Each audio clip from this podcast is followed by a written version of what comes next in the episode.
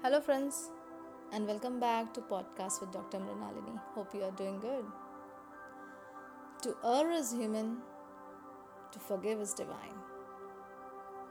I hope you are familiar with this quote, aren't you? So we are going to talk about this divine quality. In chapter 17, how to use your subconscious mind for forgiveness. Irrespective of any religion or religious book, quotes remain same, be it Srimad Bhagavad Gita, where Lord Krishna declares forgiveness to be a godly quality, foundation of liberation, that is also called Mukti. And Mukti comes after you attain peace. Or in Quran, where it's stated, Allah forgives all sins. Indeed, He is the most forgiving, the merciful. And quotes mentioned in Bible are stated at various places in this chapter. I'll be mentioning them through and through.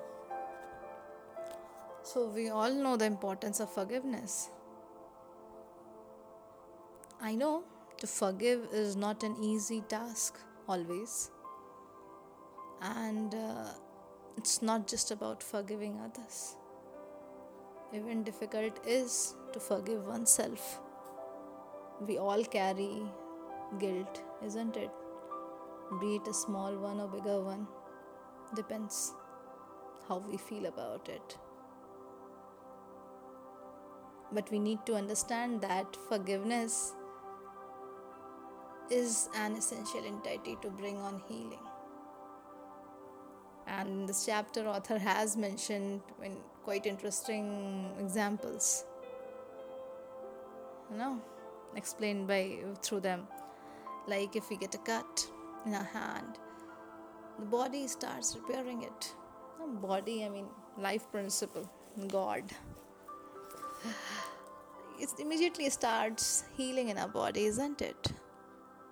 So what is it? It is a kind of forgiveness. So as we get scarred in our emotions, in our heart, we need to forgive first so that it starts healing. And that is what this chapter all about. Plenty of examples.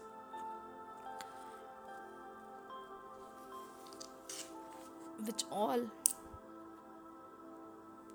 states,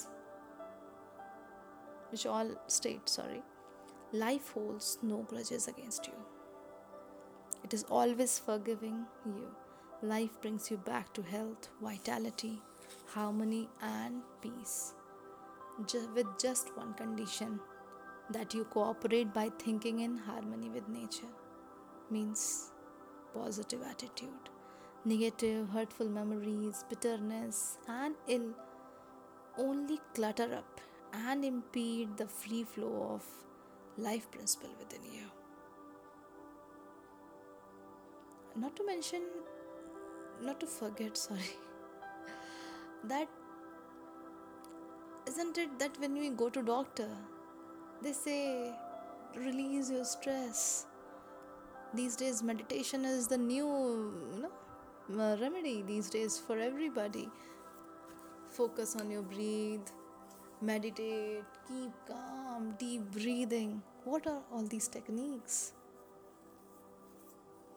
Isn't it? Why? Because these things connect us to positivity. Carrying a guilt or carrying some hurtful memories or resentment towards somebody else act as a block. Act as hurdle to our healing. I'll mention a few examples here from the book. Like author has talked about a lady who used to condemn herself for reason of her brother's death. And in that guilt she was neglecting her current family, which was at the verge of breaking. It was until and unless her husband asked for a divorce, she didn't realize that what she was doing with herself. And then she was counseled. Counseled with what? She was made to understand that God was not punishing her. It was her attitude towards life which was her punishment. It always depends on us, how we use our resources. Like electricity is not evil. But if you go and touch a naked electricity wire, you'll get a shock, isn't it? Similarly, it's not the fault of conditions or situations. It's our approach towards it. What was done could not be undone. But what was there in her hand, she could save it, and she did it. Another one is about a murderer who in the rage, in the fit of anger, shot a man who was having an extramarital affair with his wife. After that, he got punished, he went to jail, he completed his punishment, and he was released. Then he started a new family, and he was having good job, good rapport with his colleagues. Yet he was never happy because he could not forgive himself for murdering somebody. He was again counseled for the same. And a quote of Bible here. "Come now, let us reason together," said the Lord. Though your sins be as scarlet, they shall be as white as snow. Though they be red like crimson, they shall be as wool. Means, whatever sin you have done, once you have realized it, you need to forgive. And once you forgive yourself, you pray to God with all positivity, with all discretion. It will all be gone. You know, we have so many prayers. I think there are some in namaz also. I'm not very well aware, but I'll talk about my prayers, our Hindu prayers. There is a Ganpati Atharvashirsha, where we say, if you read this, you remove the sins of the day. At certain time, if you pray, if you recite it in the morning, you get past the sin of night. If you recite in the afternoon, you get past the sin of the morning, so on. So what it is, it doesn't mean that you keep on committing some crime or mistakes. But what is the message here is, if you have done some mistake, forgive yourself, move ahead, and don't do it. God forgives you for your sins. Obviously, you don't have to be, repeated sinner. It doesn't mean that at all. You need to be very compassionate. Your emotions follow thoughts, and you have the power to reject all thoughts that may disturb or upset you. You need to be very open to criticism. Have a positive attitude. If you find the criticism a constructive one, accept it and improve yourself. If you don't find it helpful, just let it go. You don't have to. Isn't it? And I'm very thankful to so many people in my life for criticizing me. I'll just give an example. When I was in class 11th, I used to write before also. I have composed some. In 11th standard, after this long gap, I had stopped writing. I wasn't writing those days. One of my batchmate, he recited a poem written by his own. I was in awe. Oh, wow, he writes so well. And suddenly the Hindi teacher asked me, "So Mrinalini, you told someday you write." I said, "I used to write at a very young age, and when I was in class 4 or 5. I don't try." And I did some childish rhyming that time, and the teacher teased me. What happened? I didn't feel good at all. I was very, depressed with these comments. But what came next was, I took it as a challenge. No, I will write. And by God's grace, I was able to compose some poems which even I read today. I feel, oh my God, I have composed these poems.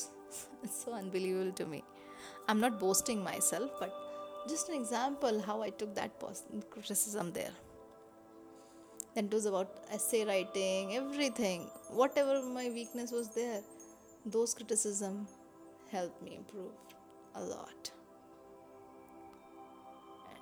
And similarly, we all need to have, be open and yet not get hurt to ourselves or feel or carry any bad emotion for the person who criticizes us.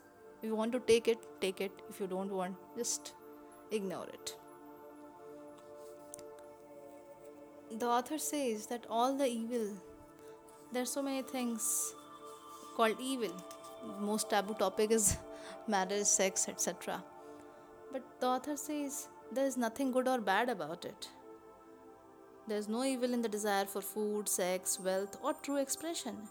It depends how you use your urges, desires, or aspirations. Your desire for food can be met without killing someone for a loaf of bread. So true, isn't it? Resentment, hatred, ill will, and hostility, all these things are the root cause of all the sufferings. We all are aware of these days, Everybody says stress-free living. Otherwise, you get into so many diseases. What are these? We carry so much in our heart, so much loaded our brain and heart with so many things, negative things, that we ultimately start suffering with bigger diseases. Like having diabetes, hypertension. Root cause is what?